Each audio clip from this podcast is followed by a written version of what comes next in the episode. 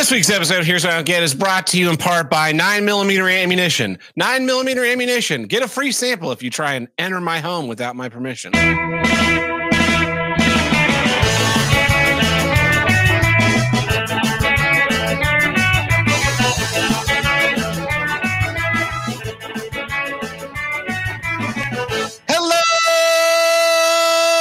Welcome back to Here's What I Don't Get from North to South, East to West, the only intercontinental podcast to tackle all of life's toughest issues and the longest consecutively running podcast on the See You Next Tuesday podcast network, 308 weeks strong. I am your host, Ted Burton. With me today, as per usual, my friend, Tim the Handlebreaker. Welcome back, Tim. Hey, how's it going? It's going great. It's by and by great, I mean terrifying. I was I was so my alarm went off this morning. It was like 45 minutes before we were supposed to start recording. Um because I I'm just I was like, I'm just gonna get up, brush my hair, throw on some clothes, we'll do these recordings, then I'll shower and go to work. It'd be great.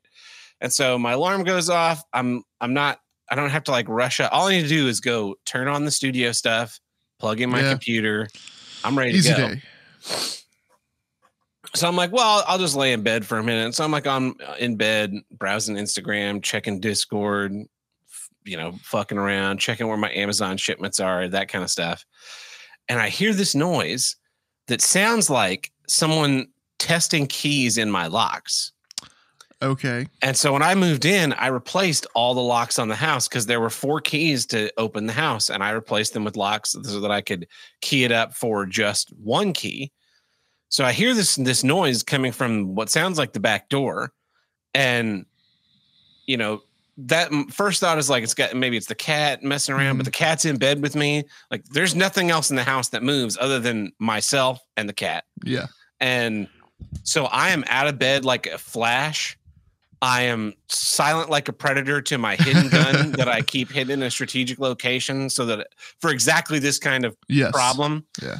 And I'm at the back door, not the back door that I normally use in the kitchen, but the back door in the back bedroom. And I'm still hearing this noise.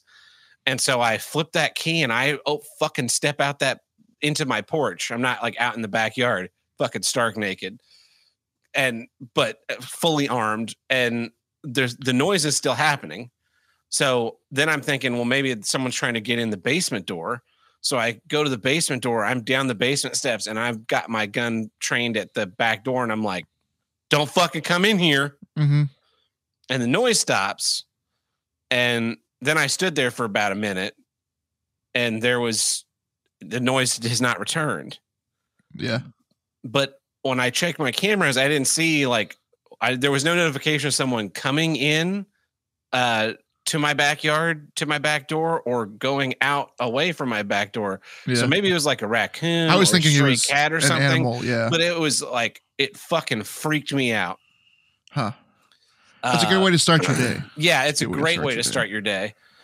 Um, I mean, I'm glad it's not a person, but holy Are you, though? shit, it was no, it's it was fucking because because then like then the adrenaline decreases. I realize I'm not wearing any clothes, Uh huh. and I and then I'm like, well, let me get dressed, and then like, oh, you, my body chemistry starts normalizing again, and suddenly I felt like I was going to just throw up. Yeah. Um, That's what happens when you spike on adrenaline. yeah. it was it was fucking weird. Oh, I'm sorry, brass knuckles. Yeah, I got a long car drive this weekend too. I got to go back to Tulsa, that fucking shithole. Yeah. But I'm gonna be listening to uh, Jo Nesbø's Harry Holy book number two, or Hola, because it's Norwegian. Did you ever watch the? Did you watch the movie? Yeah, that's The- why I started listening to Okay, the books. okay. Yeah, the movie is the movie was not good. Michael Fassbender was great. Yeah. That's Michael heard. Fassbender, Yeah. and um, and the character was interesting enough that uh, I was like, well, I'll, I'll check these books out because it's like the Jack Reacher movie. Yeah. It's not a very good like reflection of the character and the story, but it was a good enough movie that it made me want to check out the books. hmm Uh, so it's uh it's 10 a.m. on a Monday, and I know most people are asking themselves, what whiskey is Tab drinking today? and you know what they say, you can't drink all day if you don't start early. So uh, I'm drinking Hochatown Single Barrel, which is an Oklahoma whiskey and Yeah. probably the best Oklahoma whiskey available. So anyway, yeah. This that was my morning, Tim. How, how's your your week been? How's your three weeks been? It's yeah, it's it's it's weird that we're catching up once a month now. Um I've just been working. Just a lot of work and work and work. Uh it's getting hectic here, to say the least. Yeah. Uh, I mean like just huge shows all going on at the same time. Yeah, just wait So- until the Nutcracker comes. I wonder if you'll end up getting that show call. Maybe. Um I'm doing uh Frozen and the opera at the same time. Uh so there's there's gonna be like a two day stretch where I've got like eight hours of sleep total. hmm Um forty eight hours of work. That's gonna be fun. Yeah, I don't know what that that that that's like at all. Yeah. uh yeah, they need more people, man. They need to stop uh making people want to flee that fucking city. yeah. Boy. Um what else what else has been going on? Uh Halloween Kills? No, it's Halloween Ends. Ends. Fucking stupid naming structure is out on Peacock. It came out Friday, and we're going to be doing a review of that shortly Yeah. after this episode. Um, so keep your eye out for that. Not going to spoil. Not going to preface any of my opinions about that. Uh, but so we'll be recording that later today. Um, it is, of course, like a great time to be watching horror movies. We were talking about horror Always. movies in uh, tech yesterday. We were kind of like chatting about this and that, and I was asking anybody if anybody had watched the new Halloween movie, and they're like, "Nah, you know, it's on Peacocks. Maybe I will." And I was like, "Uh." I, I, had, one of somebody said like I haven't seen the second one, so I was thinking I'd probably like watch that one and then and then the new one. And I was like, just just don't watch either. Just watch the 2018 one yeah, again. You'll you enjoy need. it way more. Yeah. Uh, and then, and I was like, and actually, if you want to see a really good horror movie, you know what movie you should watch?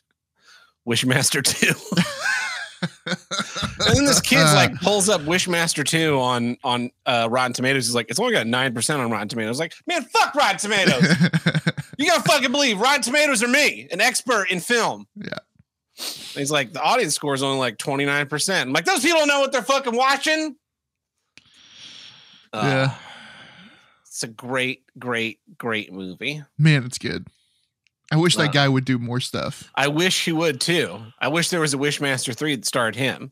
Yeah. Instead, Instead of, of some some, random other dude. person. Yeah. Uh, there's a new Hellraiser out. They made Hellraiser a tranny. Yeah. Uh, there's a um, Kevin Bacon is in a Peacock original horror movie called They Slash Them, where I think I don't know who the killer is. Hopefully it's Kevin Bacon, but uh, someone's killing a bunch of uh LGBT teens at a at a like a resort or And we're, something. we're supposed to not root for the killer on this one.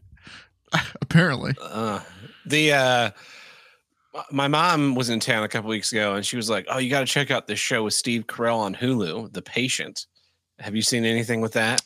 um, I've seen the previews where he's like a psychiatrist for a serial killer. Yeah. So she was like, well, let's watch a couple episodes. So we watched the first two episodes when she was here. And um it is let's see, what's the word? Um boring. It's I don't even know how long the episodes are. They feel like two and a half hours. The the first episode, the serial killer like shows up to his office and he's like, I need help, doctor. And he's like, I really can't talk about anything. And then he kidnaps Steve Carell. And then every episode ends with like this cliffhanger, like, oh my God, someone's coming down the stairs. Who could it be?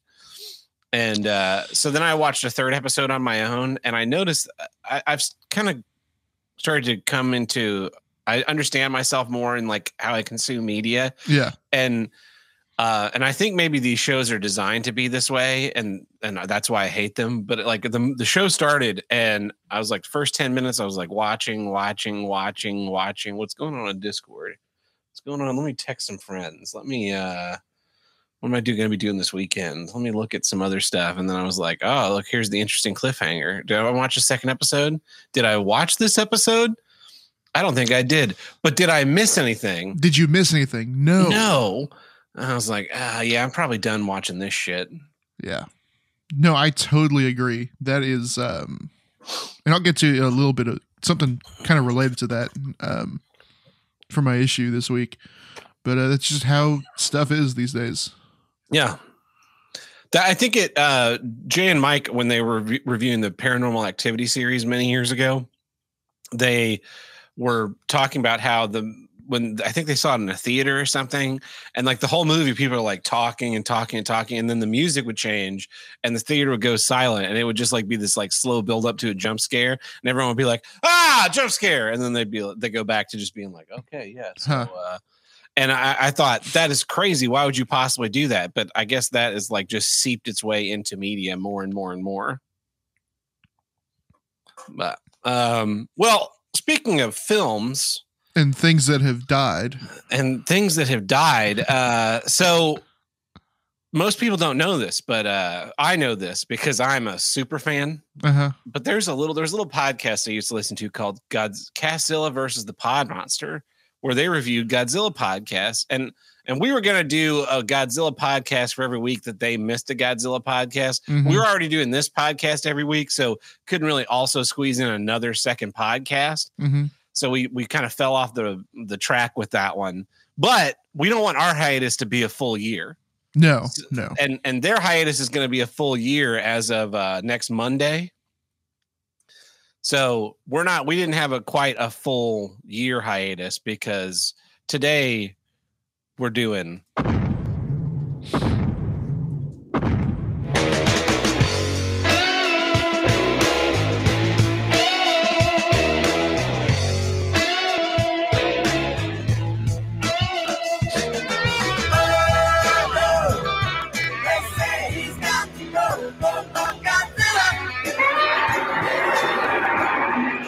Yeah, that's right. Gabbing about Godzilla's back. Welcome back, Godzilla fans. I'm your host, Tab Burt, host of Gabbing About Godzilla. With me today, my co-host, uh, Tim the Handlebreaker, also big Godzilla noob. This Uh-huh. week, we sat down and watched the next film in the Heisei era of Godzilla films, Godzilla versus King Ghidorah, 1991, the Yeah. first Godzilla film to come out in our lifetimes. So we're Oh, finally Yeah, guess we're so. finally watching Godzilla movies uh, that were there when we were also alive. Mhm. And um, just like let's jump right into a big overview, Tim. Sure. Tim, what did you think about Godzilla versus King Ghidorah? I enjoyed it. Uh, it was not as good as Biolante. Biolante is the best. Biolante Uh-huh. might be the goat. I think so. I think so.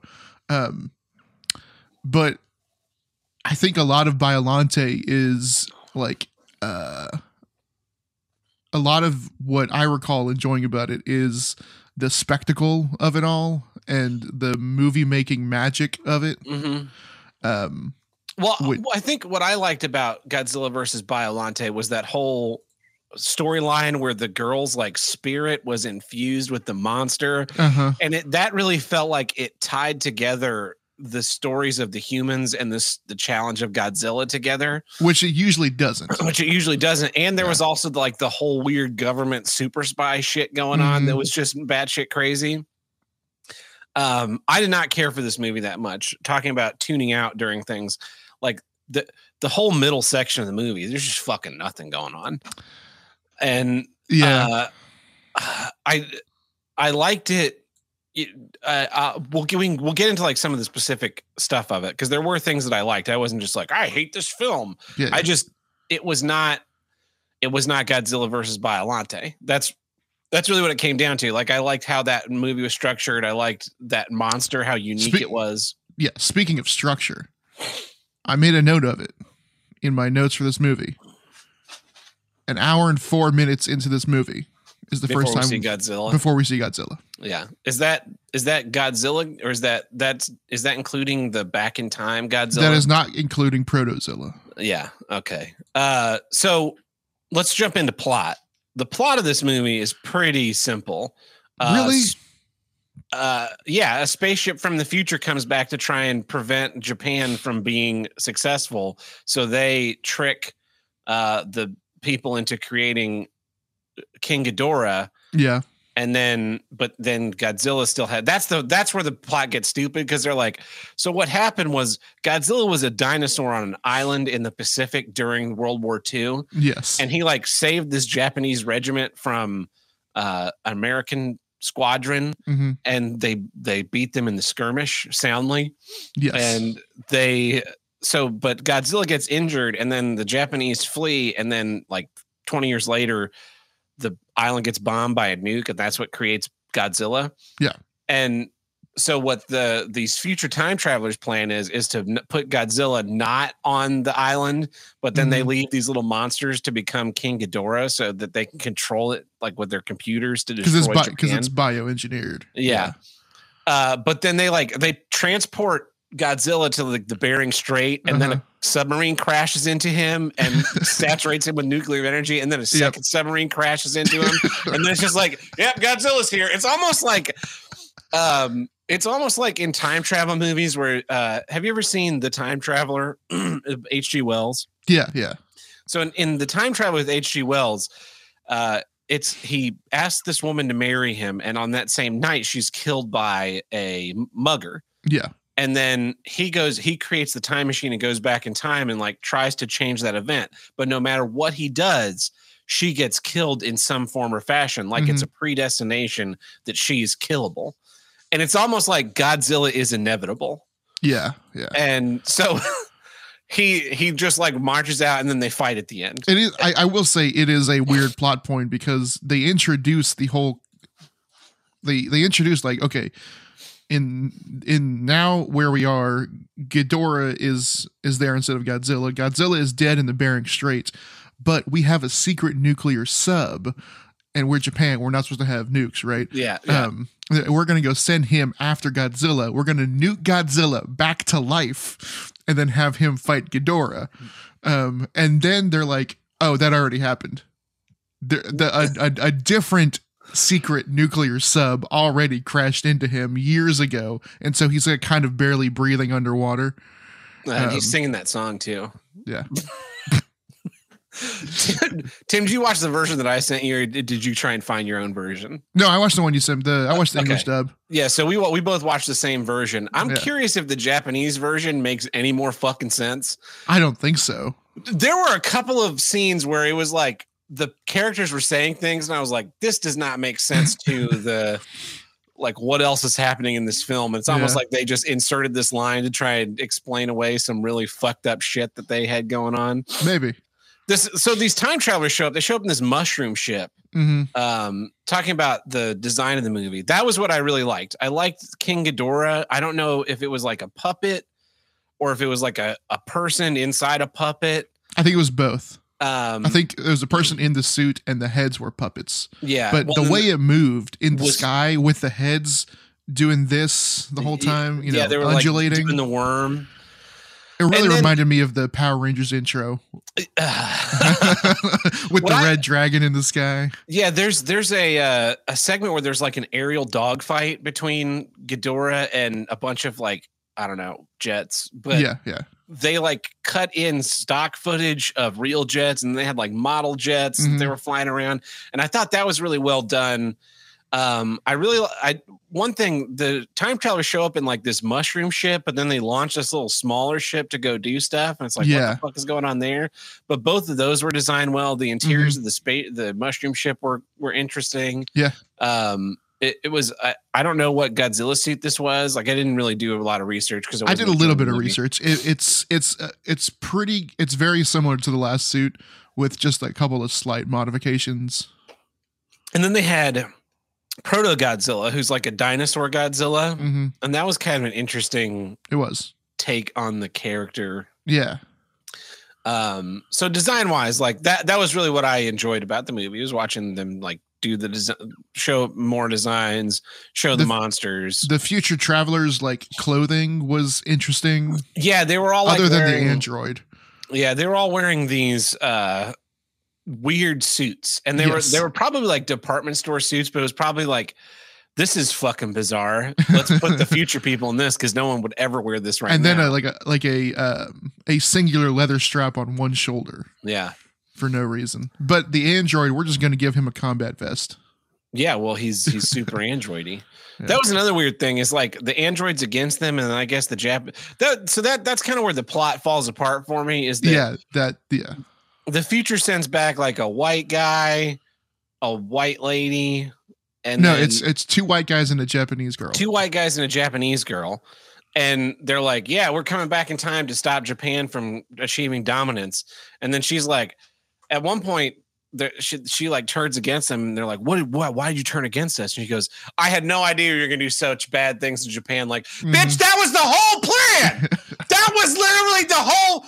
You let the little monsters out of the fucking spaceship yes, on the island. yes. It's your fucking fault.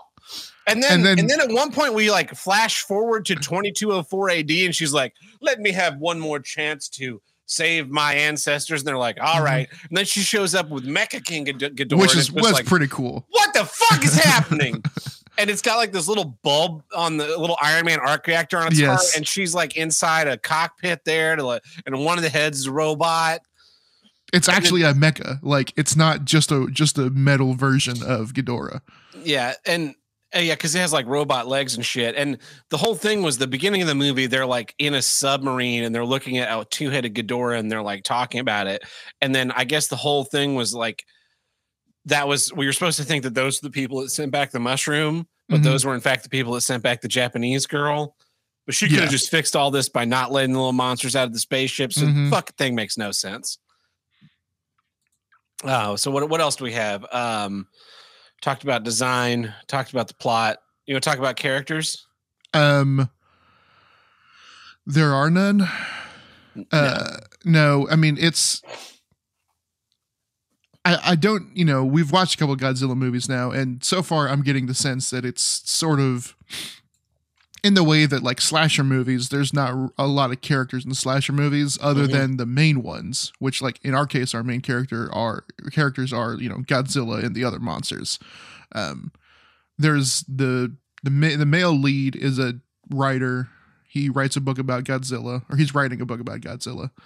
We've got and he's got like a, pr- a professor with him. Um, So I think And- he's I think he's supposed to be the same character that's in the original movie, the like news reporter. I think you think I so? think they have the same name. I, I don't know. We have to The- get a Godzilla uh, expert on the show, and we Yeah. don't, unfortunately we don't know any. No, no, of course not. Yeah. The only character that is like that I recall being adamantly the same is the uh the psychic girl. She comes back from Biolante. Wait, what? The psychic girl. she was in this movie? Yeah. Uh, that must have been during the hour in the middle where I was not paying attention. No, yeah, she's in the movie. So uh yeah, that is Did you recognize her? Or did you look it up? b- no, I recognized her. Okay. She's the weird yeah, psychic girl from the last one. I I spent most of the movie thinking Jackie Chan was in it, so I'm not I'm not recognizing anyone from Godzilla versus Yeah. Yeah. Um I think the movie is it's all over the place.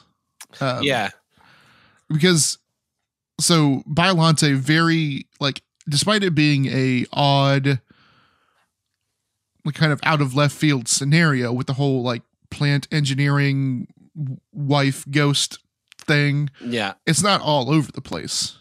Whereas No. this one, um, it's about doing a time heist. It's it's about time heisting a dinosaur. Um, but the time machine is also a UFO. yeah. Um, and that I just think I think maybe that's a reference to the older the uh, Showa eras Mhm. era because they had a one of the monsters was like brought by space aliens to defeat Godzilla. A And so- couple of them are. Yeah. So maybe that was kind of the re- that's why I say I'm curious about the Japanese dub if the, the Japanese version Mhm. if there was like a totally orig- different movie that aired in Japan. We need some we need someone to do some analysis on this. Yes, yes. We need a team Um, of scientists. I what I did find interesting, not interesting, but um, actually found it quite terrible. Um, was there was uh, there were American actors in this movie playing Yes. like the the U.S. Navy guys, and they're they're basically there for two scenes. One is like, oh look, it's uh, you know when they when they uh, when the time machine enters in like a flying comet. Uh, Oh and- yeah, and they lands on the island. They see it, and instead of going, "Hey, look, it's a uh, shooting star," they go, "Oh my god, it's a time traveling machine from the future." and that, then and then there's a super dumb joke yeah, where the it's, it's for it's all for for for a joke about ET the movie. Yeah. Um.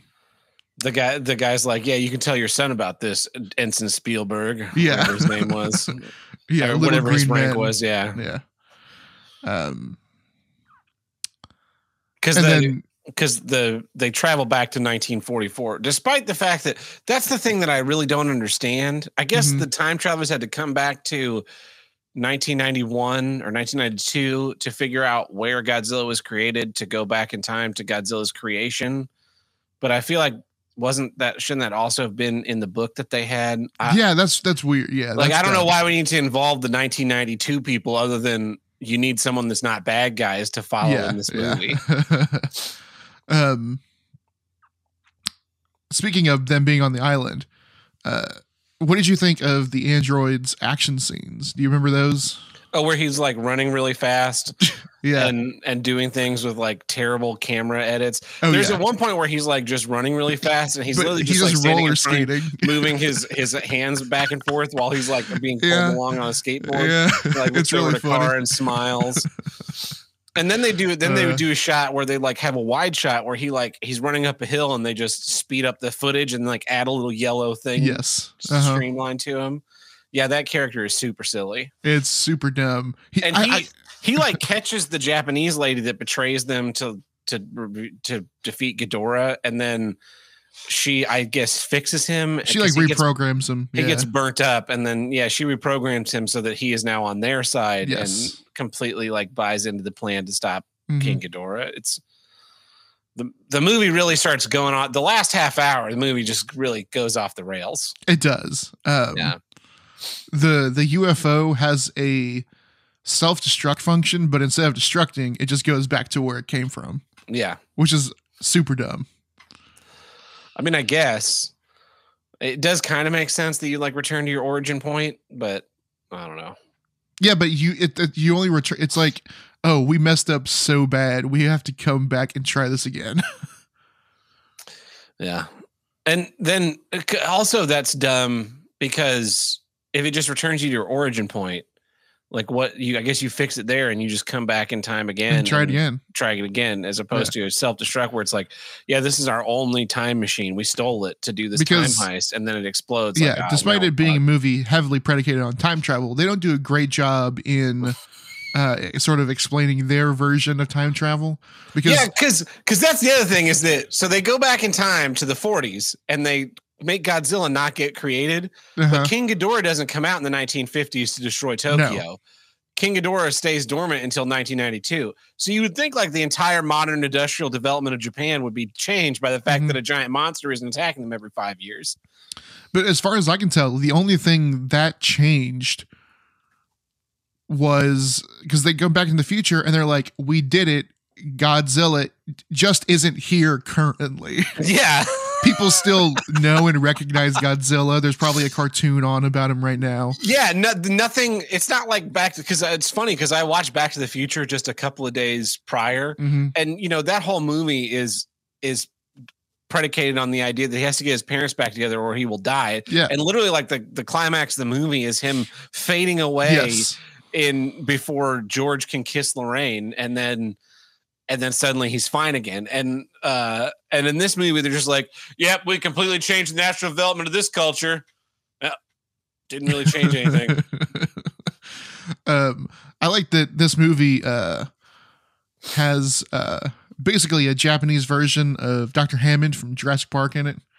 Uh, he's he's the soldier from the past that in the present owns like all like a bunch of dinosaur related businesses and he's got all this dinosaur uh, memorabilia in his office and then they go ask him they say hey did you fight a dinosaur in World War II? He goes, absolutely not. They're like, we think it's Godzilla. He goes, yeah, I did. At the end of the movie, He's in So his when office. that guy gets killed, he's as Godzilla's rampaging through town, and Godzilla looks at him through a window, and then he looks back. Godzilla looks back at him. He looks back at Godzilla, and Godzilla just just blasts him in his face with his radioactive fire, and then like and then like crushes the building just to make sure. that was.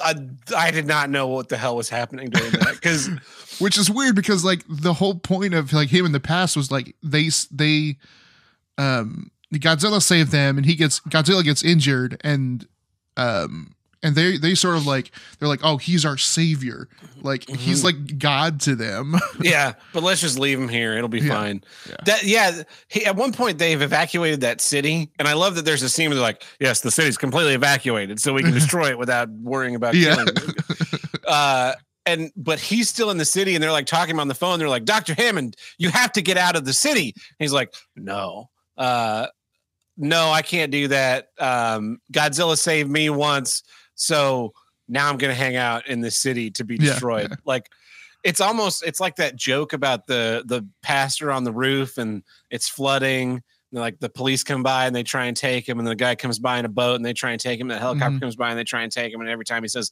God will save me, Yeah, he gets to heaven, yeah. and he's like, "Well, what were you?" He's Mhm. like, "Godzilla will." No, no, no, Godzilla will save me. And Godzilla then looks up. and He's like, "I don't even know who you are." yeah Just Yeah. blasts the building. my You've other favorite given me everything. yeah I don't even know who you are. my other favorite thing in this movie was um there is a non-existent uh romance subplot between the writer guy and the Japanese Future girl from the future. Um it's non-existent until the end of the movie where um He's, He's like, like- I'll never see you again. yes or I'll you're have, to, I'll have to live. I'll have to live for two hundred years to see you again. Yep.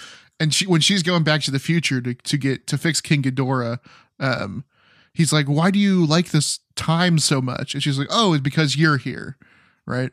Yeah. And then she fights King Ghidorah in the mech, and as she is returning to her own timeline, she goes, "Hey, by the way." I'm your an- I'm you're my Your great, ancestor. great grandfather. great great great great great grandfather. yeah. Like ah, I mean, does that point doesn't even really count if you fuck? I mean, yeah, I guess on. not. If you had the chance to fuck your eight times great granddaughter, wouldn't you do it? Those genes are Uh. making all your genes are making all kinds of diluted by the globalists. Yeah. Anyway, uh, do you want to talk about pacing or exposition? I don't really feel like it's it's relevant. and no, it's not really relevant.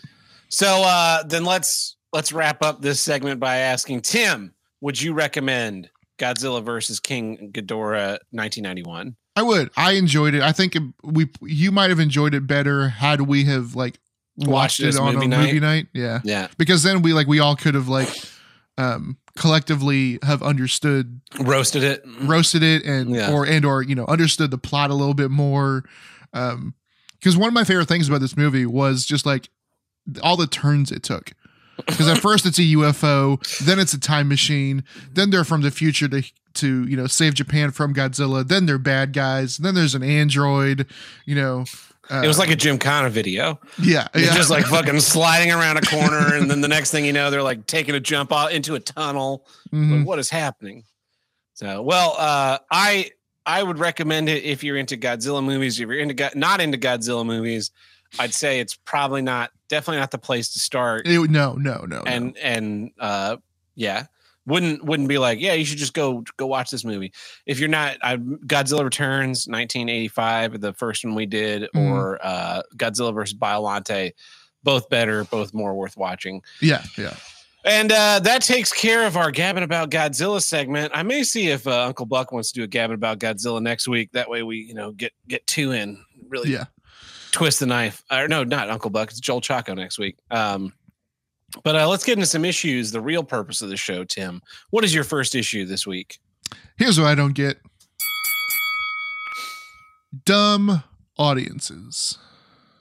Uh, I can't figure out if it's um, the audiences have gotten dumb or the like the movie people think the audiences are more dumb so the movie it's probably one it's probably a little bit of both you know Yeah. movies are getting dumbed down because they think the audiences are dumb therefore the audiences are collectively getting dumber as the movies get dumb and it's just you know kind of a, a spiral um i watched we i watched two movies last night Yeah. one of them being uh godzilla vs king ghidorah the other one being the new halloween movie i want to talk about what i felt about the new halloween movie other than um, Wait, which, which one did you watch first? i watched godzilla first Okay, me too. I watched them Saturday night, but I did the same order. So Yeah, yeah. Um, and at no point was I lost with the Godzilla movie. And I think, and I, and I think, even if right, and I- I know you said you were a little confused with stuff, but you got like the the gist of it, right? I was I was not confused as like in the sense that I didn't know what was going on. I was more confused in the sense of like what how did this happen? Sure. Like, why? How did we come to the? You know, how did we get to this? Um, Keep going. anyways um but i've noticed that the you know we've the, the the couple of modern movies we've done before and afters on or reviews it just seems like the the way i always i always put it is that they over explain things they shouldn't and they under explain things they shouldn't. You know like the like either to me either like they take the theme of the movie and they shove it in your throat hmm like um uh, you know and then like all the nuance and you know character development falls off the side and there's none of it. Or um like theme is just like they don't they don't care about theme. It's all like character character feelings feelings. Um Yeah, that uh, that is a good example. Is that we have more and more movies that people want to say that they're character studies because they're just about like emotions and things happening, but like the characters aren't interesting. And even in a good a good character based movie, you can have a plot. Like I watched About a Boy for the about the millionth time the other night, and that's a movie that's a lot more character driven. It's a lot more about like those characters learning and growing. But there's a plot. There are like every event causes the next event in the film to happen until it builds to a climax mhm. that is like the resolution of the character stories. And you don't get that in movies anymore. no no. And i think i know why. Especially in like right now. Hmm it's because of social media. Not social media in general but one thing specific to social media is the length of it. Oh, yeah. you know um because like a like a tiktok video or you know back in the day it was vine. You know vine were five second videos. Like think about it you know one two three four five something completely different. One Mhm. two like you have five seconds to like tell a funny joke or get some sort of information across or capture some moment in time. It's not a lot of time. And so it has to be really good at what it does singularly Mhm. right? That that that vine has to be really really funny for it to go viral or you know catch on. If it's a piece of information that information has to be uh it can't be you know long-winded. It has to be explainable in five seconds. And like vine's not around anymore but you know the current new thing is tiktok and it's not five seconds but it's not you know i think they max out at two minutes or something like that um so you know you know pe- people are always on their phones these days right that's just a Yeah. thing of life you know um but when you're like i I think of it like uh clockwork orange the scene where alex is like getting force fed this imagery The violent imagery. Yeah. the violent imagery right um it's kind of the same thing like the there's they know that they have like people addicted to the you know the scroll. Watch a thing scroll. Watch a thing scroll. Watch a thing scroll. And we've all like you know had those nights where we've been on our phones way too long because you know they've engineered it so that like Get It's that, that- dopamine. that dopamine that drip you know it and it just it hits so quickly that you know you can't just like put it it's hard to just like put it down and stop. Yeah. I say I think I, mean I, I don't disagree with you that, about the audiences being dumber, Mhm. but I also think that it starts at the source where sure we have writers who also because of social media social media is uh, removing our ability to focus so like you can't focus on a 90 minute movie and just just sit and watch a movie Mhm. without like fucking looking at the imdb trivia or checking your instagram or like texting with your friends or whatever and so but on the same hand the writers have no focus and you and they write these projects with 10 writers. They'll they'll be like a team of writers. It's one thing for you know a lot of a lot of the greats great movies of our time are like co-written you know a lot of yeah. uh christopher nolan movies he co-writes with with his brother or with uh david goyer um the russo brothers did a bunch of the marvel films. You know that's not unusual. The uh who are the the coen brothers all of their movies it's like they're they they write together as a team but that's like two people who you're not just like uh you write good movies and you write good movies. Let's put you together into buddy cop writing Yeah, team. yeah. um and but then they'll, they'll be like you will you will see openings or credits on movies where it'll be like story by four people yeah. teleplay by three people script supervisor and then like 12 people. And that you've got uh, like a fucking conference table of folks yeah. all trying to like you speak with their voice into this product on in in one hand because it's it's become so corporatized and so like created for franchisability for sending to other Mhm. groups like all of those things have to be available. And then also like we can't it needs to be marketable in china and the united states and it needs to get a pg-13 rating and it needs like hit all these metrics so that it'll be praised. And so you end up with these scripts for tv shows and movies that are just filled with junk. Yeah. And um a good example of this is halloween kills. That's the second one. Mhm. Um that movie has absolutely no focus. No. Like i- you keep getting introduced to characters and it's like is this character going to be our like final final in horror it's the final girl. Mhm. and you kind of figure out who the final girl is going to be in the first 30 minutes. Yeah yeah. And then in somewhere in act 2 you are handed over to the final girl and you see the rest of the movie through the final girl's perspective. Mhm. but you're you're you know who it's going to be before that. And in halloween kills they just like kept they introduced that whole bank of characters at that bar and then within about 10 minutes they're all dead. All dead.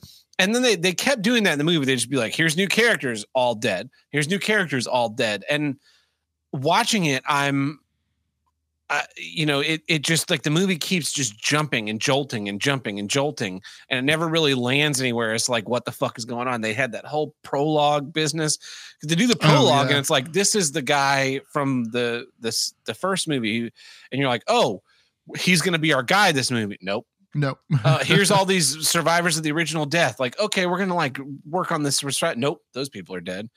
We're gonna go with Mustang guy, and then by Act Two, he's fucking gone. hmm Uh, uh, is it gonna be about Lori? Nope, she spends ninety percent of the movie in a hospital bed. Yeah. like the movie just ta- took no a huge amount of time to go nowhere.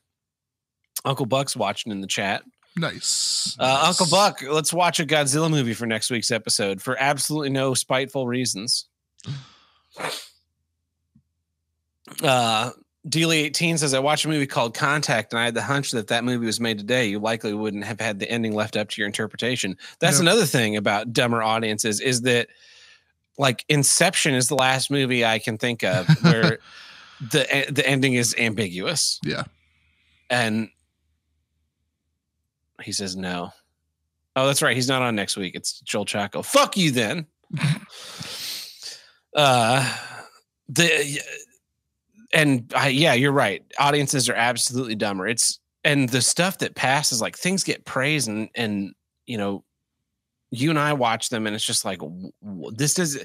You know, when we watched uh, Star Trek Picard, yeah it was it's one thing to say that show is not good as a Star Trek show. hmm you know that's that's probably up to to our interpretation more than anything because we're uh, myself a very very uh strict canonical star trek fan you a very early era star trek fan Mhm.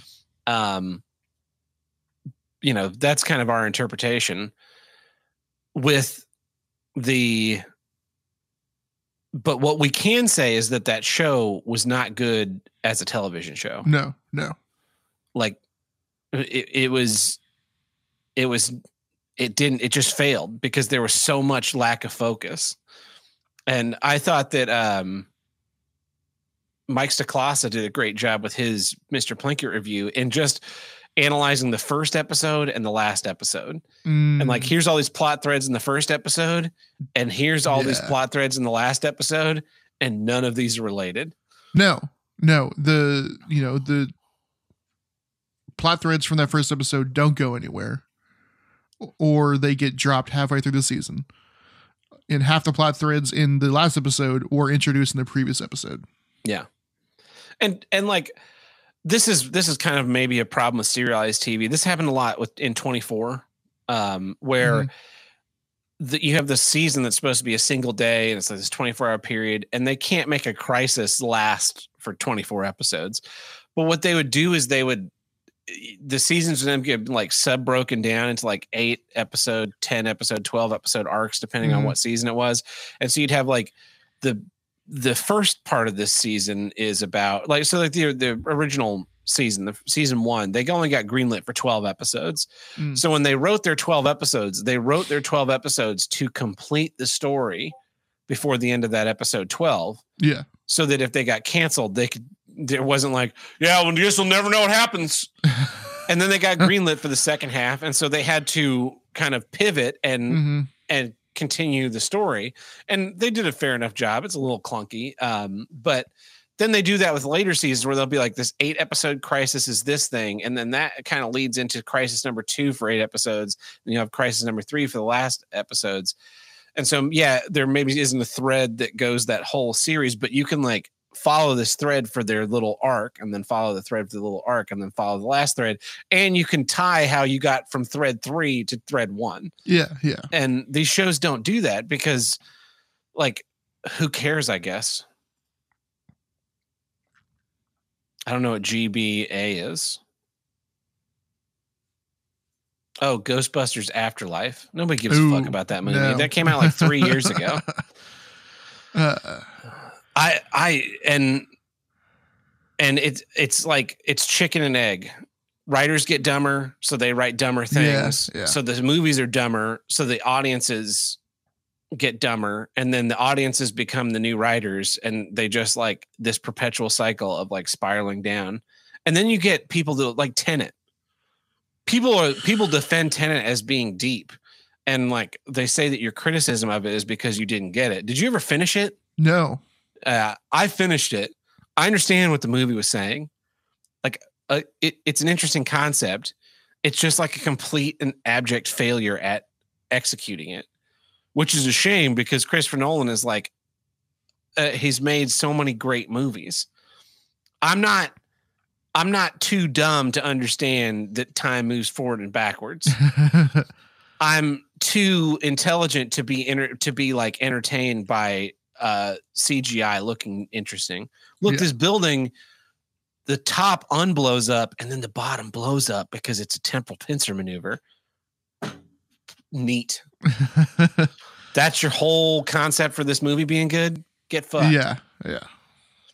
Uh I and and yeah, I think that's what has led to this like because we've talked about it before. I wanted to bring it in again, but we kind of talked about it already. Um, is that there are no we haven't had a new slasher character in 20 years. I mean, the last one I the last iconic slasher I can think of is Ghostfaced. Yeah, Ghostface was early '90s. Yeah. Um, there are, they have tried to do some, you know. Slasher movies have come out. slasher movies have come out, but we haven't like gotten these franchises like Friday the Thirteenth, Halloween, Yeah. Uh, Child's Play. Like there, we don't have those franchise slashers anymore. We just like keep remaking those movies. Like, oh yeah, let's make a rebooted Child's Play that's not good. Let's make a let's reboot Halloween and end Mhm. it. Wait, this was too successful. Let's make two more movies. And then I found out today, not only did they make these two movies, but the Moustapha Akkad's grandson, or whoever's in control of the franchise now, he's like, oh, we're making more Halloween movies. Oh, of course they are. Like, what the fuck, dude? So then in another 20 years, it'll be Halloween H60. They'll bring back uh what's her name? Who's the actress? I want to say Laurie Strode, but that's not her name. Jamie Lee Curtis. Jamie Lee Curtis. They'll bring her back. She'll be like in a wheelchair on oxygen. Then she'll be, with an Activia drip. yeah, Michael wants to kill you again, old gra- grandma. And she'll just be like, ah, where's my $27 million? And, Yeah. and then it'll be like the end of the franchise. Like the only way this fuck, I think in the, the, trailers for this new one is like sometimes I've wondered if the only way that Michael can die is if I die too. Like absolutely, that's the only way this franchise could possibly mm-hmm. die is if they there's no chance they can bring you back for Yeah. yet another goodbye movie. She's Yeah. done four of them now.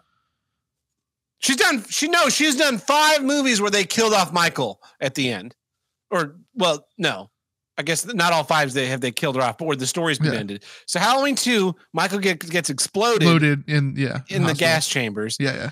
Halloween H2O, she co- chops his head off. Then they retcon that in Resurrection, and he kills her in the first 10 minutes. Uh-huh.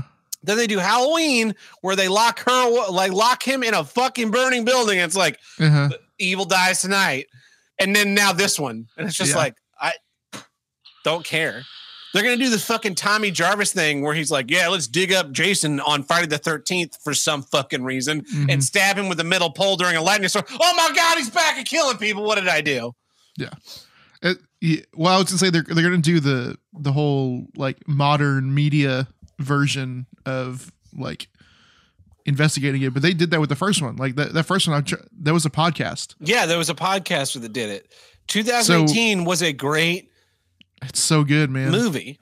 and it's so good in in in, and it's not just that it's you know. It's not just the plot and the characters and everything. Like it's the like part of it's the cinematography. Like that movie is strikingly uh good looking. And it has tension. Yeah. That is what makes that movie work is that there's tension. There hasn't know, been like a tension horror in a Halloween film in 30 years. yeah. And that movie finally managed to bring back the uh the tension. They're gonna get a Halloween fan to light the black flame candle, bring back Michael Myers in the next one. And that's the thing is like Michael Myers has become Michael Myers, and he was supposed to be the shape, like just this Yeah. Yeah. this pure personification of evil. But like that, you the franchise has been ruined. Like there's been so many bad movies now. Uh, Yeah. Anyway, yeah. So so yeah. Now we have dumb audiences that just gobble this shit up. They give it a 15 star review on uh, Rotten Tomatoes, and then like they don't appreciate actually good movies. That's why like so um, you know, the Lady Killers, one of my all time favorite movies yeah. Yeah. and it is such a dense film like every frame is so filled with so much information do you get that joke Yeah. Yeah. Okay anyway uh so uh, there's like there's so that's a, and that's a character movie that is a movie about characters Yes. because the plot I mean, is threadbare it's thread. Yeah. Yeah. but it's there. Um, and it's not It's- appreciated because yeah. it's you have to be like a, a hundred one IQ points or more to start to understand the humor. Yeah. Uh, yeah, where other Coen like uh, like Coen Brothers fans are like, no, I like Burn After Reading. Ugh. Do Coen Because- Brothers fans like that movie? I think so. Oh Jesus, that movie was fucking awful. God. No, uh, yeah, they like they like the dumb humor of and, and even Big Lebowski. Like, Yeah. I, I'm not a fan of Big Lebowski, but It's it's fine. it's it's woven. You know, it's it's funny when uh John Goodman smashes that car and he's like, "This is what happens when you fuck a stranger in the ass," and the guy comes out like, "I just bought that car, man!" Like, that's that's a funny joke. hmm But then, like the way the plots interweave is also funny Yeah. in that the way they finally solve the mystery at the end of the whole everyone's fucking one another like It's a comedy of errors kind of thing. Yeah. yeah. It's it's like an it's an it's a neo noir. Yeah. Yeah. It's yeah. I, technically speaking, I think it's more structured as a noir film than It it is. is as a comedy. yeah. Uh, but like I think I think you have a group of people that enjoy the Big Lebowski because they understand like the intricacies of that plot, Mhm. and then you have people that are just like, he gets high, man. He has that whole bowling montage. Uh, We're talking about nihilist, man. Yeah. So good. It really ties the room together. I bought this rug for my house and uh my living room, and it does really tie the room together. And I was like, this rug really tie. Oh no. Oh no. I was pissed at myself. Deal 18 says it really goes back to that idiocracy film. We may as well as see a movie called Ass, where it's just a shot of an ass for two hours. Yeah, well, that- I mean, idiocracy is amazingly prophetic. Yeah. And Mike Judge shits on himself for being like, I didn't protect cell phones. Like, yeah, but you predicted like the whole culture revolution of humanity. That's Mhm. the thing. Like, you, you need water? Like, you need a toilet? Uh, yeah. Um, you know, you got things like Mio now where it's like, yeah, I mean, I, I'm supposed to drink water, but I don't like the flavor. I don't like it. the flavor of water. Like, how do you not like the f- get a fucking water filter, you fucking weirdo? I don't drink enough water, so instead I drink uh, 16 gallons of Dr. Pepper. I don't know why my calves are all swollen to 18 inches in diameter. Uh, Fucking disgusting. We live in a disgusting world of disgusting people. Um, and it's it's just I don't know. It's just it's disappointing. So It is. It, here's how it's disappointing, right? I see a movie trailer for a movie, and I'm like, okay, good actors, you know, directors, whatever, you know, take it, take take or leave the director, but like, it's got a good look, it's got a great premise, like this is looking interesting, and then I'm like, but like, how is it going to be watching actually watching that movie?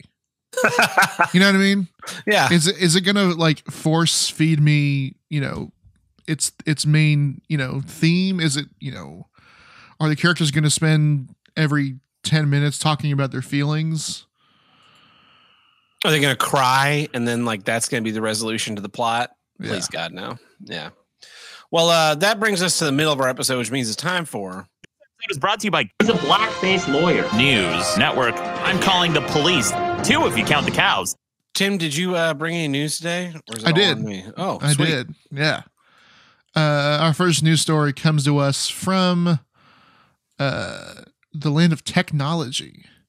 So uh so tab usually when you uh when you create a product um and and it fails you have to like you go back to the drawing board right? That's that's what that, that means. You go back to the drawing board you draw it again you know differently so maybe it'll work this time. But it seems like uh companies these days are are they they draw the thing and they're like oh no it has to stay this thing we can't change this we put too much money into this and we can't change it slap a band-aid on it call it good well that's what nvidia is doing with uh, the new geforce rtx 4090 Mm-hmm. uh, um, the one of their uh, partner uh, builders has a custom GeForce 4090, which is you know one it, it- brand new. Uh, I think these are it's a twenty eight hundred dollar video card. Uh, it uh, this the specific one um, has twin green fluid filled capsules uh, and you think, oh, that's like water cooling built into a video card. Nope. Just No, they're they're levels.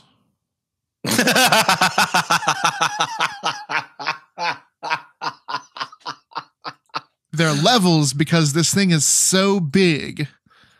Um, it's prone to like sagging, bending itself, sagging and bending itself out of the motherboard. So instead of like, you know, making a like a cool looking bracket for it to hold it up, because you know I've seen like you know people are like, hey, like I found a chopstick and you know shoved it in my PC so to, to hold my graphics card up.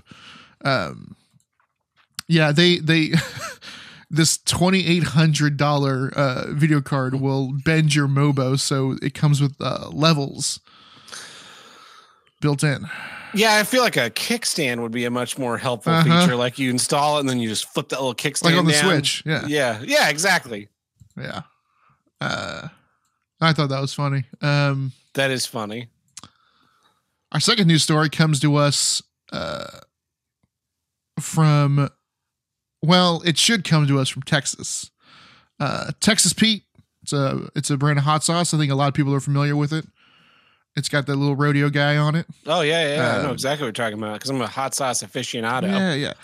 I think most people. I think a lot of people are familiar with Texas Pete. It's a you know it's one of those entry level, you know, ground level hot sauces. It's it's the kind that will come in a little packet with your Popeyes. You know. Mm. Uh, well, uh, they're being sued by a man named Philip White. He uh, he bought a bottle of Texas Pete at his local store, and then made the discovery, which is on the bottle, that says It's Texas spicy. Pete. Texas Pete is proudly made in North Carolina. What? um, What? he reacted a lot like you did, and decided to. They should be called North Carolina Pete. Can't fucking go around talking about you being from Texas when you're from fucking North Carolina. Fucking Yeah. right there, bullshit ass state. yeah. Fuck North Carolina. We should build a wall. he says that uh, he quote would not have purchased the product or would have paid significantly less for it had he known its true origins. uh, It's The, uh, yeah, um, they they say he says that uh, by way of its false marketing and labeling.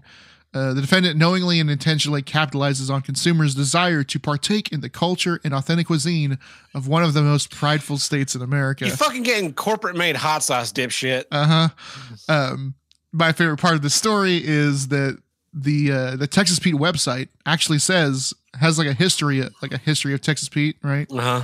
Um, and uh, apparently it had there was there was an it had a name before it was called Texas Pete.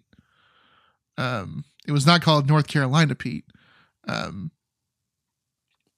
when when they created, you know, it was it was this guy and his three sons. They were they had created this hot sauce and they're trying to come up with a name for it, and they knew someone that was a marketing advisor, and they're like, hey, you know, this is like a spicy sauce. You need to like make it uh make it cool and um exotic sounding. And so they said, okay, Well, we'll the call exotic it. land of Texas. No, the original name of Texas Pete was Mexican Joe. Look, if you want real good Texas hot sauce, uh, it's not hot sauce, it's salsa, but they have some hot salsas. Mateo, let me welcome you to the Church of Mateos. Uh huh. Uh, Uh, maybe the Our our patron lord and founder, God. uh, Truckin' and Tuckin. Even though I exposed him to Mateos, mhm, he's he has fully taken the ball and is Oh, like yeah. the evangelist of yes. Mateos. Well, I mean, he's not wrong. it's I'm the Joseph to his Jesus. it's probably the best um like Commercial available hot commercially sauce. available uh, salsa. Yeah. Yeah. Or yeah, salsa, that's right. Oh, it's so good. If you can find Mateos, 100% endorsement, HWIDG, heartily endorse Mateos. Hardly. We will advertise for you, Mateos, at Oh, no yeah. charge. We just want free bottles. Yes. Um All right, we got any more news, Tim? yeah, our next news story comes to us from space. Space! Tab, what's wrong with space this week?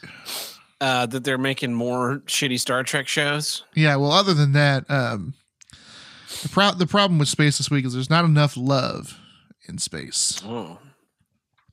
A 65 year old Japanese woman fell victim to an international romance scam Oh, no. concocted by someone claiming to be a Russian astronaut in need of funds to return to Earth.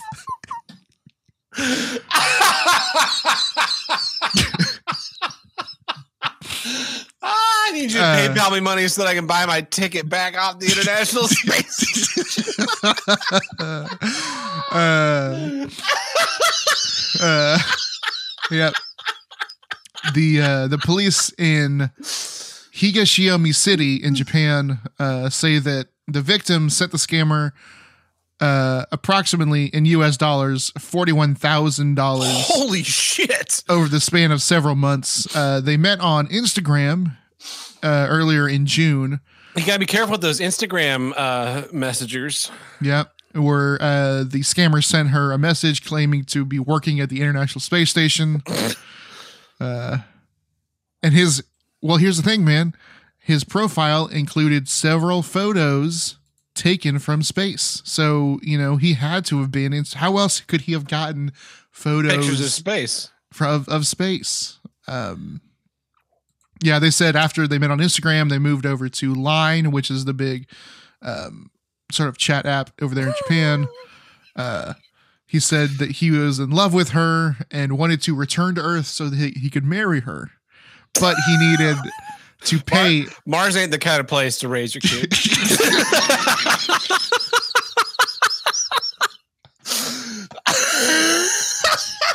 It's lonely out there in space, man. oh yeah. Oh shit. I, that yeah. Uncle Buck's right. You absolutely deserve deserve it if you fell for that. And you know, there's no one up there to raise your kids, even if, you, had 'em. did. Yeah. Yeah. Uh, I, I got one of those. I shared the screenshots with Tim and Truckin' and Tuckin' Oh, but I also put them in our Discord Oh, where I had a guy going for about a day. Uh-huh. Uh, it was some scam to oh, it was the, the Illuminati. I The could join the Illuminati. Illuminati. All I had to do Yeah. was send them a hundred dollar Amazon gift card, Yeah. and then they'd send me like five hundred thousand dollars in perks and benefits. And I got the person to like send me a picture of some feet that they Googled. Yep. I got them to send me a poorly done Photoshop job of a gigantic post-it note on a Yes. microwave with my name on it. yeah. I was trying to get them to send me money. Just like Yes. send me money, and then I was gonna send them my money Mhm. and and see if I could scam the scammer, and then that fell through.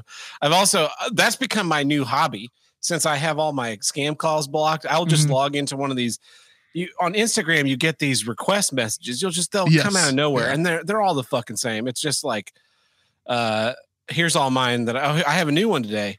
Hey Makata, that's all it says.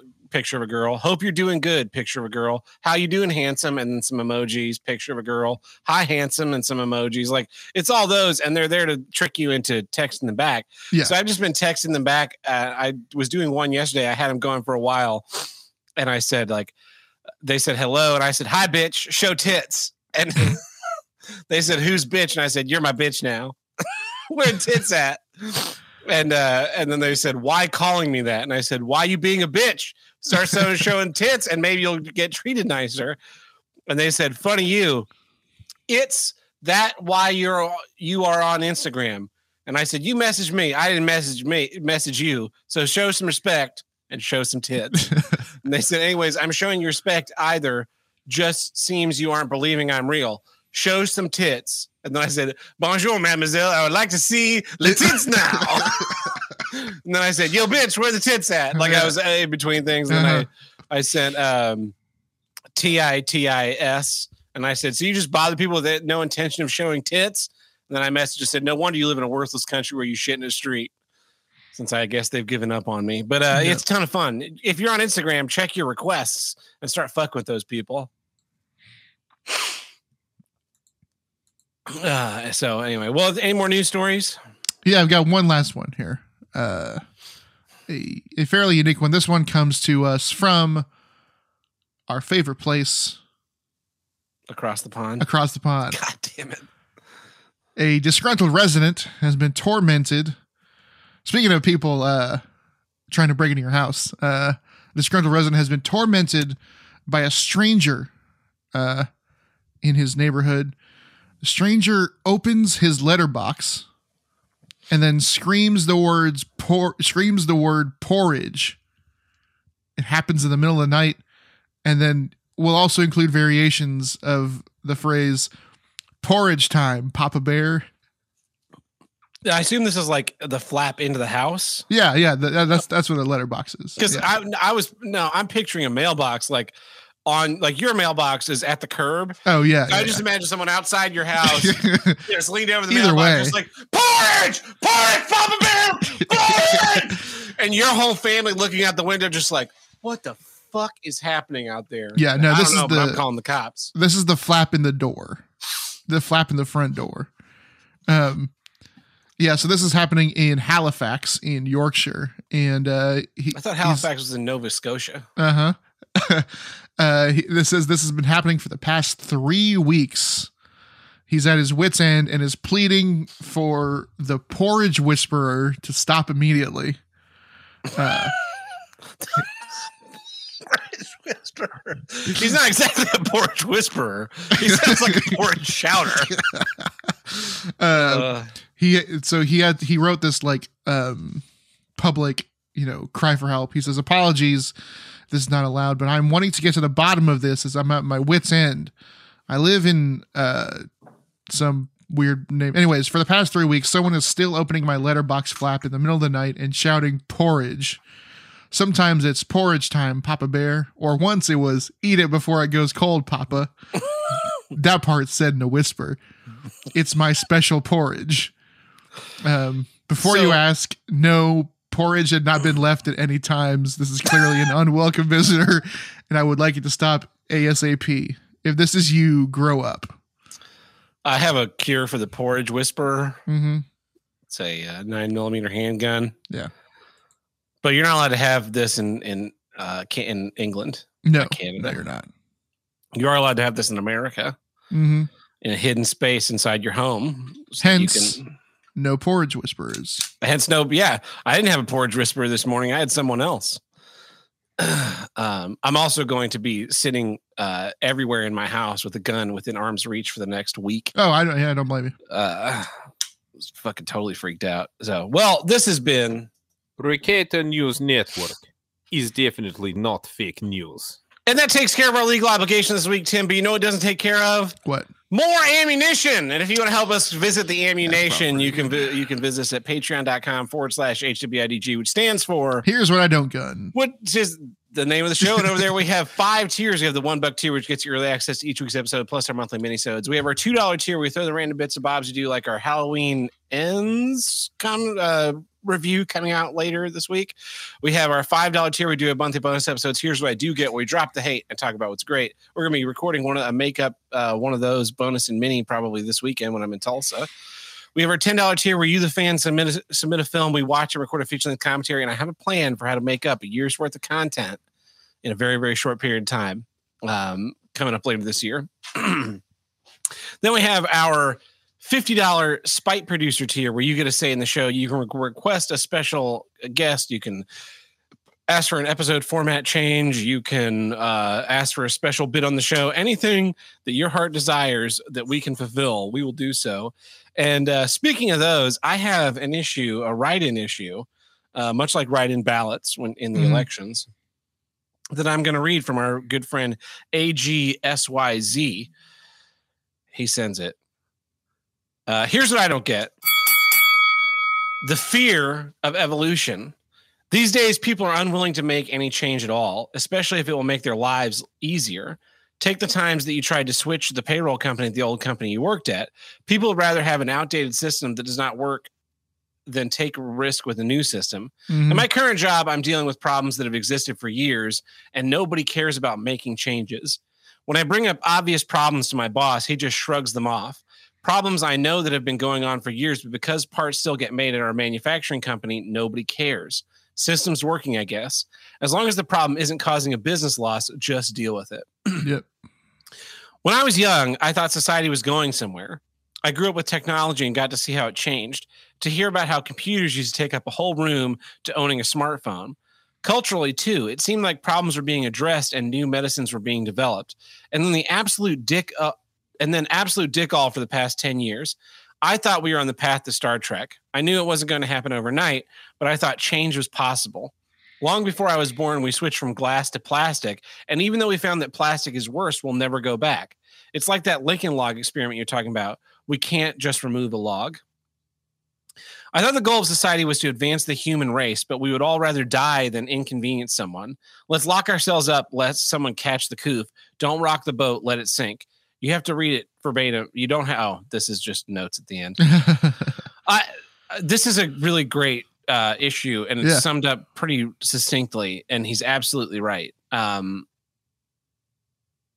I, I, we have lived in a world where I, t- I too, like, I, th- I remember reading as a kid, and I remember reading all this retro futurism stuff because I was Mhm. really, really interested in the, and it wasn't retrofuturism at the time it was written; it was just futurism at the time it was written, but. I was really interested in the space race, and I loved reading books written in the 60s, 70s, and 80s about the space programs, Yeah. about like what Skylab is going to be, and about what the International Space Station was going to be, and like how these are going to be stepping stones. And um, and then you know, early 2000s Star Trek Enterprise, people hate the opening to Star Trek Enterprise um, because the song. Yeah. But if you just mute it and you watch the intro, the video aspect, hmm um, it's a really really interesting video montage of the history of human space uh, human exploration. Yeah. because it starts with like sailors uh, crossing the the oceans and then it gets into space. And then it starts to show at the very end it shows it showed like the international space station being complete and then it showed like other space stations it showed things lifting off and early warp flight. Like the future of the past of star trek but the future for where we are now. And the song sucks but the imagery i always love seeing in because this is the time like the the international space station still under assembly and we get we see it like where it was and then we'd see it completed and i was like man that's so cool. That's gonna be so cool when we have a space station. And now here we are 20 years later we've got this completed space station. We fucking bum rides up from russians to get there. And what do they do up there? They fucking play guitar and make youtube videos.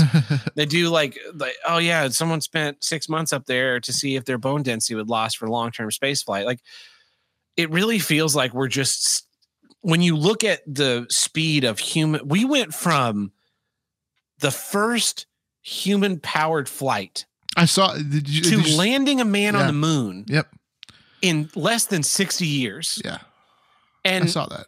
now in almost the same amount of time we have just been standing still Yep. Stagnant.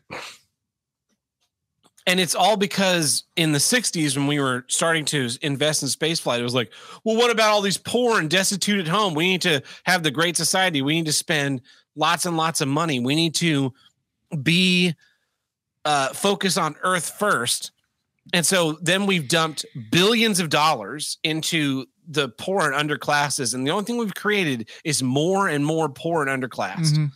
we've dumped billions of dollars into the continent of Africa. And all we've we haven't helped anyone out of poverty. All we've done is create an aid-based economy where they produce nothing and they only exist to take money from richer countries. And I'm not saying like we should bomb them, but surely there's something that could be done there that isn't just letting children starve so that you can get a, a Red Cross box a week Yeah. and and I another good cultural one because you mentioned the culture stuff. I remember when we were kids. Do you remember how like vehement the hate of video games was? Like Yes. video games and Jack violence Thompson. on TV and the oh, Parents was- that Television name, Council. The lawyer. Yeah. Yeah. And putting the ESRB ratings on fucking everything. And like, you couldn't buy an M rated game if you were under whatever age Mhm. at Target. And it was just like this neo Puritanism that from the 80s with the the dare and the mad and all that kind Yep. of shit that was coming Nancy out. Reagan. And it was finally starting to to ebb away by those early 2000s. It was like, yeah, you know what? Why don't we just have violence on TV? Because Mhm. it, it's fun. Why don't we have these violent video games? Because they're fun. And it was like, oh, we're gonna get rid of neo Puritanism. We can like proceed into a progressive age of just letting people do their own thing. And then the pen they talk about the pendulum swing. Republicans love the fucking pendulum Yeah, swing. yeah. Let's just swing back. Let's just swing back. We're gonna get power, and then we're gonna fucking just ban abortion and shit. Um, well, the pendulum swung, and instead of like swinging to uh, freedom, it swung all the way into just like canceling people for their thoughts and feelings. and now we've gone, we've gone completely the other way, and that now you have to like. I sit in meetings now, and it's like, all right, everybody go around the table and list off your pronouns. Like Jesus Christ, I, I don't care. I, I I- I don't care about yours. I don't care about mine. I try and use proper names as much as possible. yeah. Um, and and do you really think that when I in 20 people, I'm going to remember which one's a she, they, and which one's a she, her, and which one's a her, she, and which one's a they, them, and which one's an it was. Like, no, it's just noise. Like, I can't even remember people people's names in those Yeah. kinds of situations. like, if I meet someone one on one, I'll remember their names. Uh, fifty percent of the time. Yeah.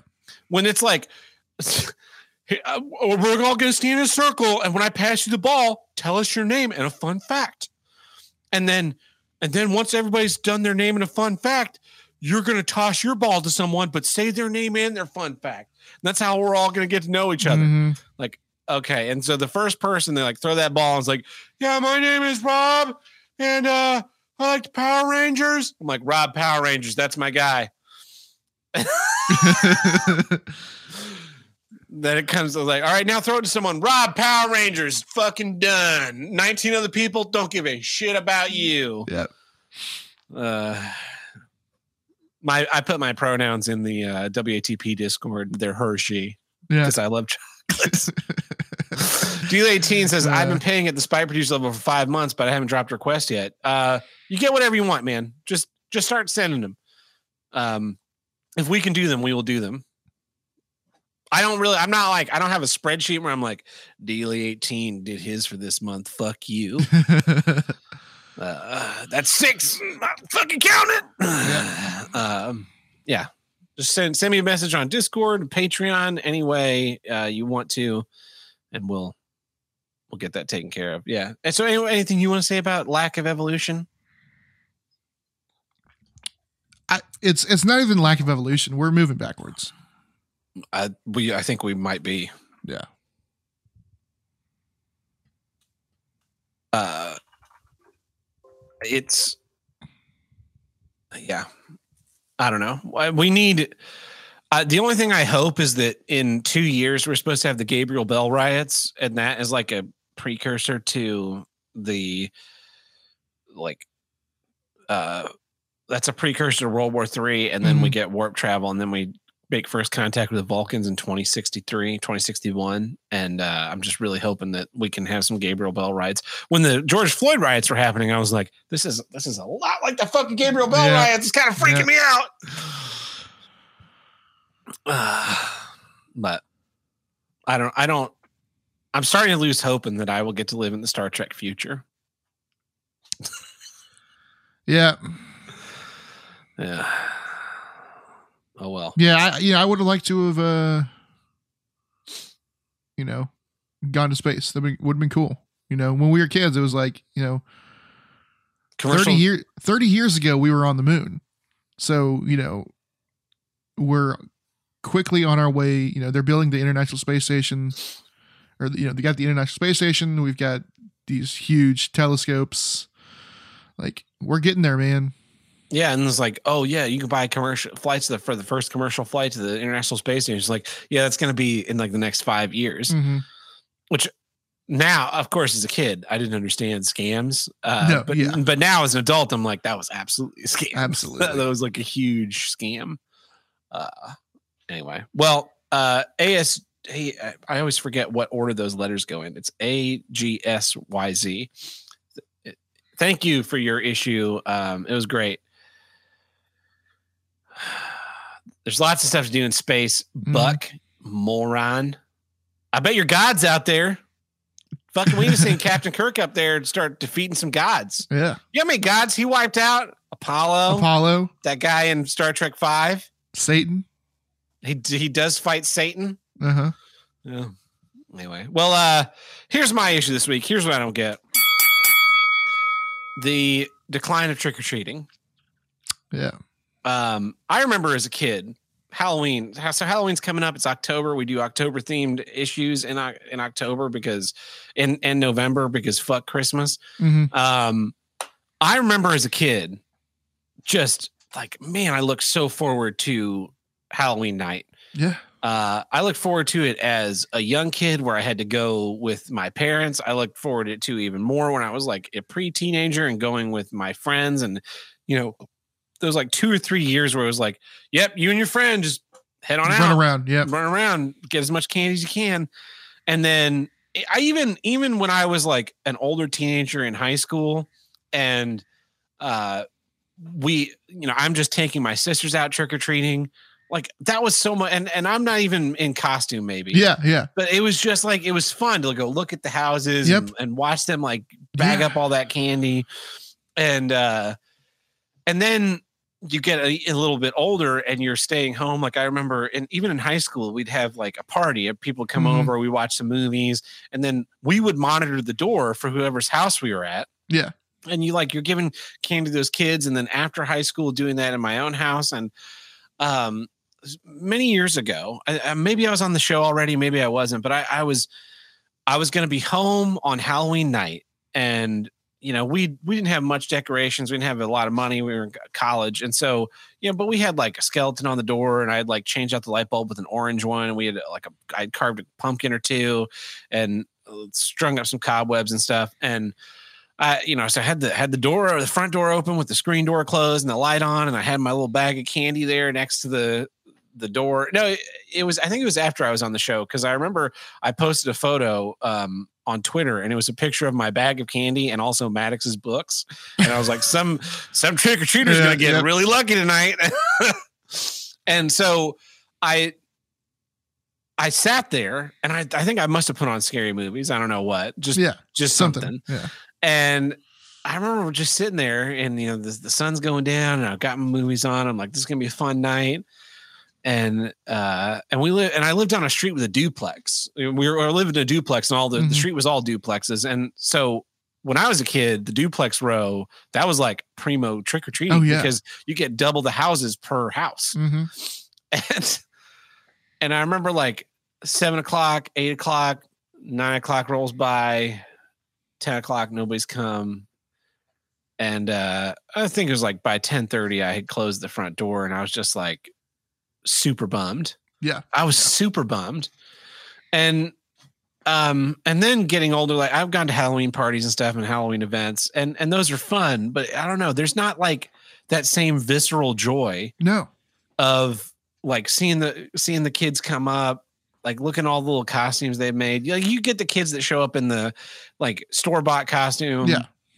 But then you get kids that show up in like these really great costumes and you're like that's awesome you get two handfuls of Mhm. candy and uh you know people I remember in, on when I was in college and on Imgur, people would be like, "I'm gonna be that house this year," and they like have all these candy bars stocked up, and and it's just like come to an end. And so someone was asking me like, "Are you going to decorate for Halloween this year?" And I don't have any Halloween decorations. Mhm. Um, I decorated for Halloween two years ago when I was living in my house in Tulsa, and nobody came. Mhm. And um, and I'm just like, do I want to spend money on decorating my house for something? For that, for yourself. yeah, I love Halloween. Yeah. but I can love Halloween without like pumpkins and and skeletons and and cobwebs and stuff. And maybe maybe I'll maybe I'll do it next year. But but then when I came to that conclusion of I don't know if I even want to do this, I was just like, man, they has Halloween been stolen from me?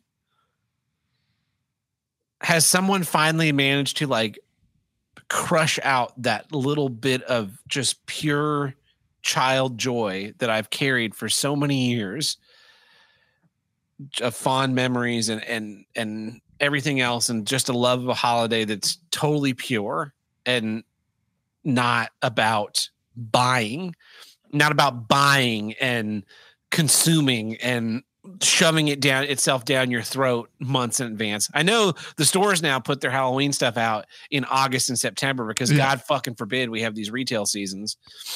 Uh Halloween's been overshadowed by Tim Burton's Sucks Day. that's my that's actually that's my actual favorite holiday. And that's the thing is like you get people to be like, yeah, we're gonna watch a Nightmare Before Christmas for Halloween. Like, no, that's a Christmas movie. Fuck you. Yeah. We're gonna watch Hocus Pocus two. Get f- and that's the thing is like they're starting to nostalgia mine Halloween things from Mhm. us. With like a But- Hocus Pocus two. Uh, one, Hocus Pocus is not a good movie. Uh, I will fight anyone, anytime, anywhere who thinks that that movie was good. You're an idiot. You watched it as a child and you're like, oh, this is really Yeah. great Watch and now they kid. made they made a second one. People are like, "This isn't as good." What'd you fucking think? It's a Disney movie. Come on. Uh, I, I'm, I don't know, and I just, I think part of it is those those myths that lie of oh there's people put drugs in the candy people put razor blades in the candy and so people stop doing it more less and less and less and less like you should be encouraging your kids Here's to go my- do this stuff and Here's then my you don't- theory. Yeah. Here's my theory as to as to it. You already you mentioned the uh, forceful capitalization capitalization of of Christmas, right? I think the like there's only there's no, there's there's not a lot of people that live places where they can't get anything here in the states Mhm. right? People, you know, some people live in rural areas, but if you've got a car, you're probably, you know, 45 minutes away from some sort of large ish town where you can get things, you can get anything you want. And if not, you can have Amazon deliver it to that spot in town. Yeah. Right. As opposed to let's say right you think of like the 80s as sort of the you know slasher movie halloween you know the the peak of it right? Um where you have kids running around actually trick-or-treating. Before the like super rise of well and, I, and during the rise of like malls right? You have Mhm. malls you have like that's the the start of like super centers right? Walmart taking over everything you know big box stores um, being able to get everything at a moment's notice w- with the internet instead of having to go over to your neighbor's house and borrow their encyclopedia set. Um like do you know your neighbors no well i know the neighbors across the street Okay. But you've got you've also got one to the left and one to the right and one behind you. I I, I have talked to the one behind me. Yeah. When like, how many of your neighbors do you remember from being a kid, Oh, yeah, that's a good point. right? Yeah. Because you interacted with them more. Yeah. But like you don't you don't have to interact with your neighbors anymore. No. That yeah, that's the so like I remember when I was living with my dad, uh my sister had this fear that people are going to be looking in the windows at her Mm-hmm. and like nobody spends any time outside. No. Nobody. Like, I would be working on the garage, working on my bike, working on the car, and I would be outside. I'd spend like a whole day outside No. and I would see no one. Yeah. People would like pull up, pull into their garage, close the door before they even got out of their car. Mhm. Maybe you'd see someone walk out to the mailbox and you'd wave. It's like no one's looking in the window at you. Yeah, we've become so isolated in in everything. That's that's why people were calling the cops on their neighbors during the lockdowns Yeah. for like exercising in their garage or having friends over for movie night because we we treat everyone as an other. Everyone's an other. We'll buy you candy. I don't know. I just especially like yeah. And so so the question to me is like where's the cycle? Do kids not want to go trick or treating because there are fewer and fewer houses decorating? Do houses not decorate because there are fewer and fewer kids? A lot Yeah. like your like dumb audiences, dumb writers, Yeah, it feeds into itself. Movies. And so am I just exacerbating the cycle by not decorating and not being home with a bowl of candy and some friends over and, and watching a scary movie?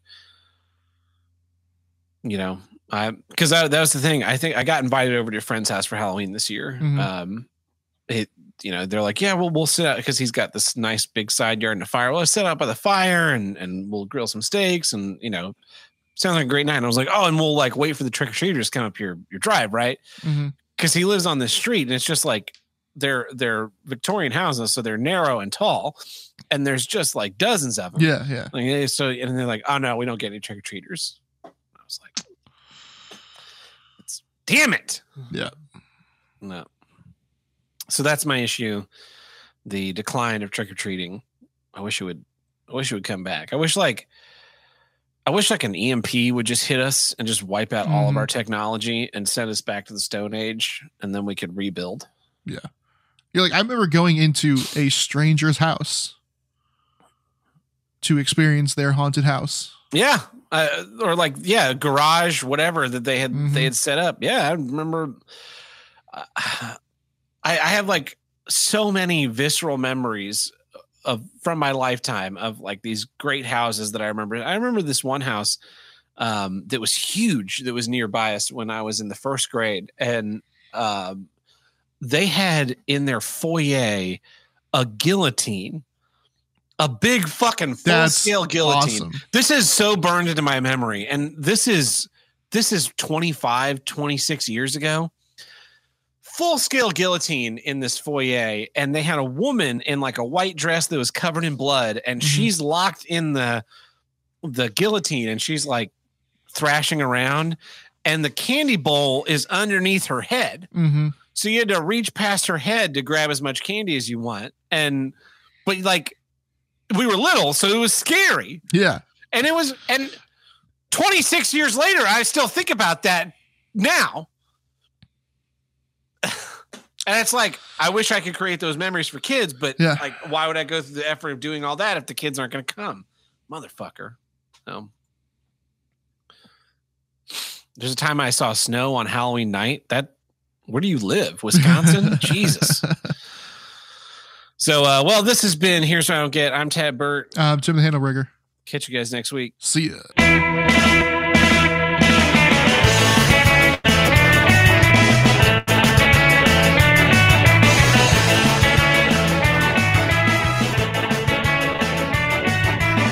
If you want to call in the Here's Got Hotline, call us at 704 750 9434 and tell us what you don't get. Or you can visit us in the Discord under the voicemail upload channel. Uh, here's one. Here's what I don't get. People that insist on dragging all their tchotchke bullshit into work with them and littering their work area with it. I love seeing your porcelain spaghetti monster, your collection of bubbles, and your Bob Ross plaque that's all about happy little accidents. The only happy little accident here happened 40 years ago when your dad didn't wear a condom, you stupid cunt. I can only imagine the people that do this are the same people that, when they were in grade school, insisted on bringing all their toys to school with them. Got to show off my action figures and Barbies to everyone at school. They'll be so jealous. Fuck off. Tim, what, what do you how you feel about this one? I don't. I don't mind a little bit of workplace decoration. Yeah, I, But I have. I, I mean, I've seen. I've seen you know desks filled with Funko Pops. Also, you know. what I yeah, mean? I, I'm. I, I think you're. There's probably a line where you Oh, there's go definitely past. a line. Yeah. because like I'm thinking about my office. I've got uh, so my my office. I have a door into the two adjoining offices, which is weird. And on on one side, the person has put their desk against that door, so that door's not opening. And on the other side, a person has put their shelves against that door, so that door's not opening. Yeah. And on on the one side, the door is like a half door that opens up, and then there's a little countertop Okay. I don't understand why that would ever be in an office, but it it gives me a shelf above the above. So on that shelf, I have like I have my my Jean Luc Picard action figure, my Beverly Crusher action Mhm. figure, and my copy of my CED copy of Rhinestone, yeah. so that everyone knows. And then I have on my desk, I have a um, Lego bonsai tree. And then I also have like an old stage screw. I have some hockey pucks from the the arena in Tulsa.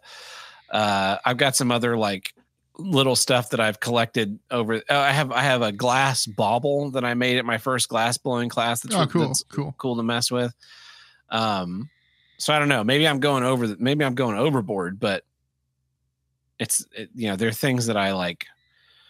I, I try and I try and learn from Jean Luc Picard, not the not Gene Luck and the, Uh-huh. the new stuff, but I, I try and learn. So I'm Yeah. I, and all, and also it's it's handy because like when I get one of those messages on Instagram from some of these ladies, and and they you know, the ladies in quotation marks, and they Mhm. want you to like do things for them.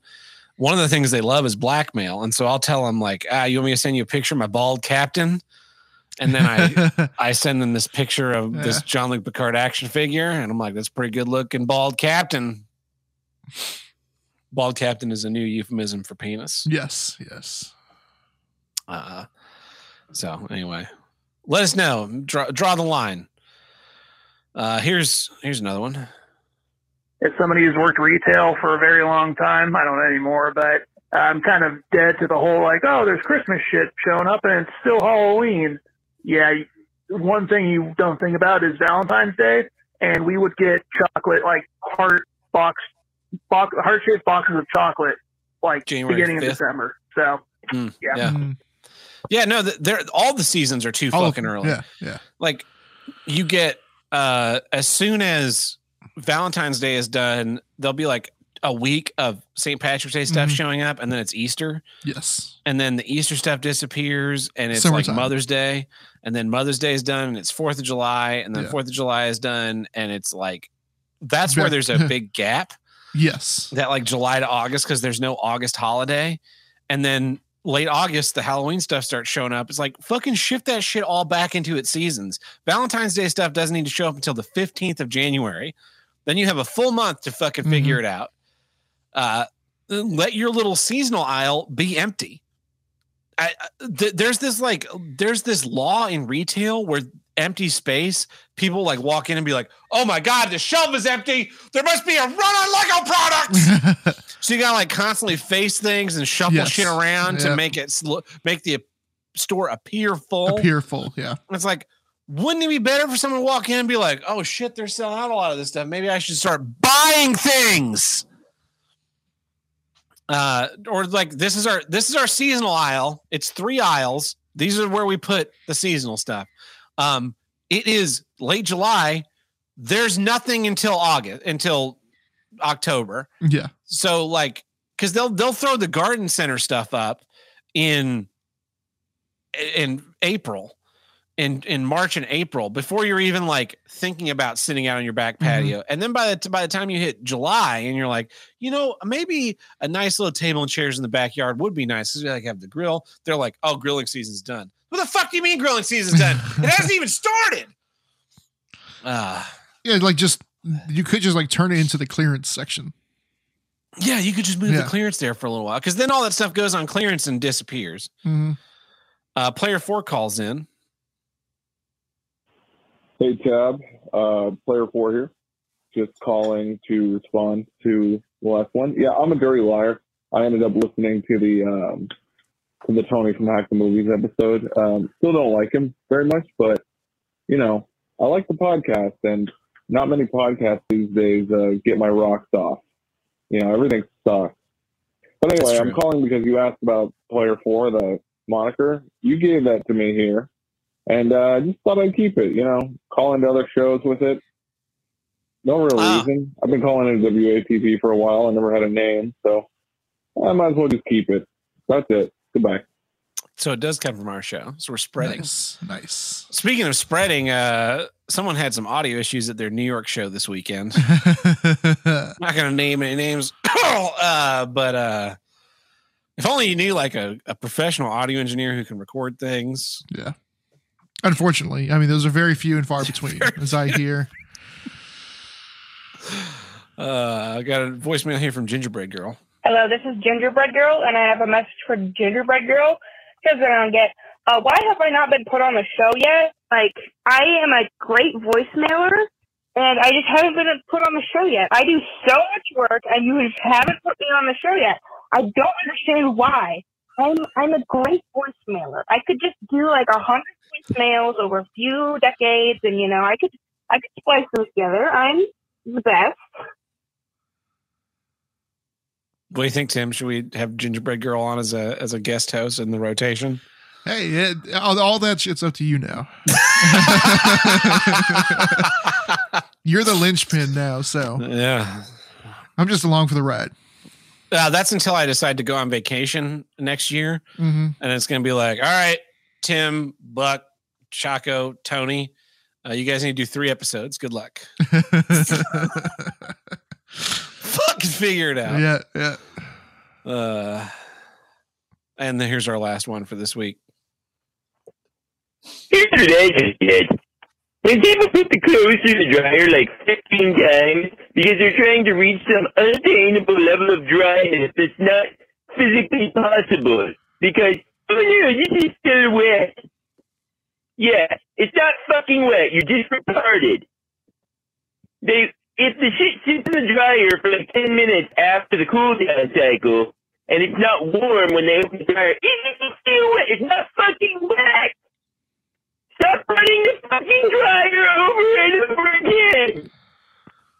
That reminds me, I need to run the dryer again because that that the stuff in there cooled off while I was doing the show. I do that. I do that. Does annoy me too. If you need to run the dryer more than like one additional time, you know, Yeah. then Well, you're, you're messing up. like what I what what happened to me right is like I'll throw stuff in the dryer and then go to bed and then eh, you know because I'm like still in the middle of cycles and then the next morning I will run a rinse cycle on or uh, I'll, I'll it'll happen like I'll leave them for a week and so I'll run a rinse cycle on the the washing machine stuff so that it's like freshly rinsed and then I'll Uh-huh. run the dryer again and that way it's less likely to be wrinkled when I hang it up. But after that second time of running the the dryer to try and make stuff not be wrinkled, I, I'm done. The shit's getting hung up. It'll be wrinkled out. Yeah, shit. yeah. I'll buy an iron maybe someday. Yeah, Rage Scholar said it'd be funny if the first episode had multiple co-hosts, is literally everyone except Ted. That would be very funny. That'd be a great episode. It's it's you four and I'm just not here. Yeah, yeah. Yeah, maybe maybe we'll make that happen. Now that we're all on Signal and we can all like text into one big group chat. Although that's weird, as soon as we added you and Tony, like the the fun conversation stopped.